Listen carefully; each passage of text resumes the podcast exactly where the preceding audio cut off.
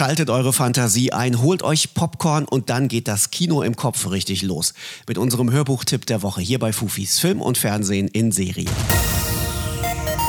Vier Jahre ist es her, dass die junge Hexe Vianne durch den Biss einer Sylphe am Dämonenfieber erkrankte und ihre magischen Kräfte verloren hat.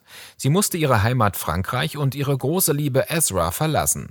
Glücklicherweise ist sie jetzt wieder gesund und tritt mit ihren Schwestern Aimee und Maëlle die Rückreise an. Jetzt, wo es soweit war, wollte ich am liebsten zurück in das Bett kriechen, das ich fast zwei Jahre lang gehütet hatte.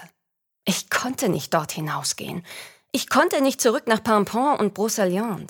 Nicht nach allem, was ich damals gesagt und getan hatte. Wie sollte ich Esra wieder gegenübertreten?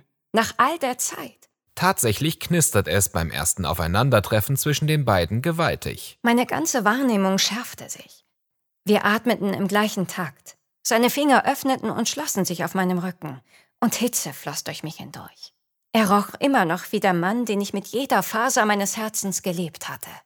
Ich stieß ihn so heftig von mir weg, dass mein Plan, ihm nicht zu zeigen, was ich fühlte, in diesem Moment scheiterte. Dabei braucht Vian einen kühlen Kopf, denn die junge Hexe hat zwei Aufgaben.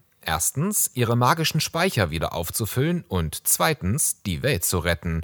Denn fiese Dämonen drohen damit, die Weltherrschaft zu übernehmen. Sie werden nur von einem alten Pakt davon abgehalten. Wir wussten, was auf dem Spiel stand.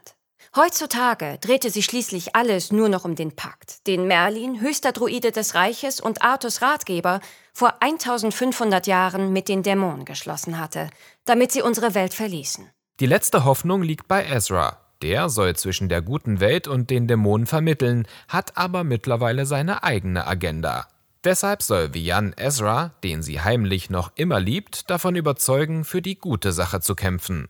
Für den Vorsitzenden des obersten Hexenrats Michael geht es um alles. Zur Sommersonnenwende läuft der Pakt ab, sagte Michael gerade.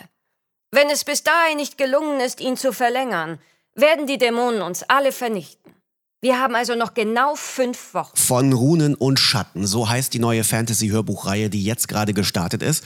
Die erste Folge kriegt ihr bei Audible.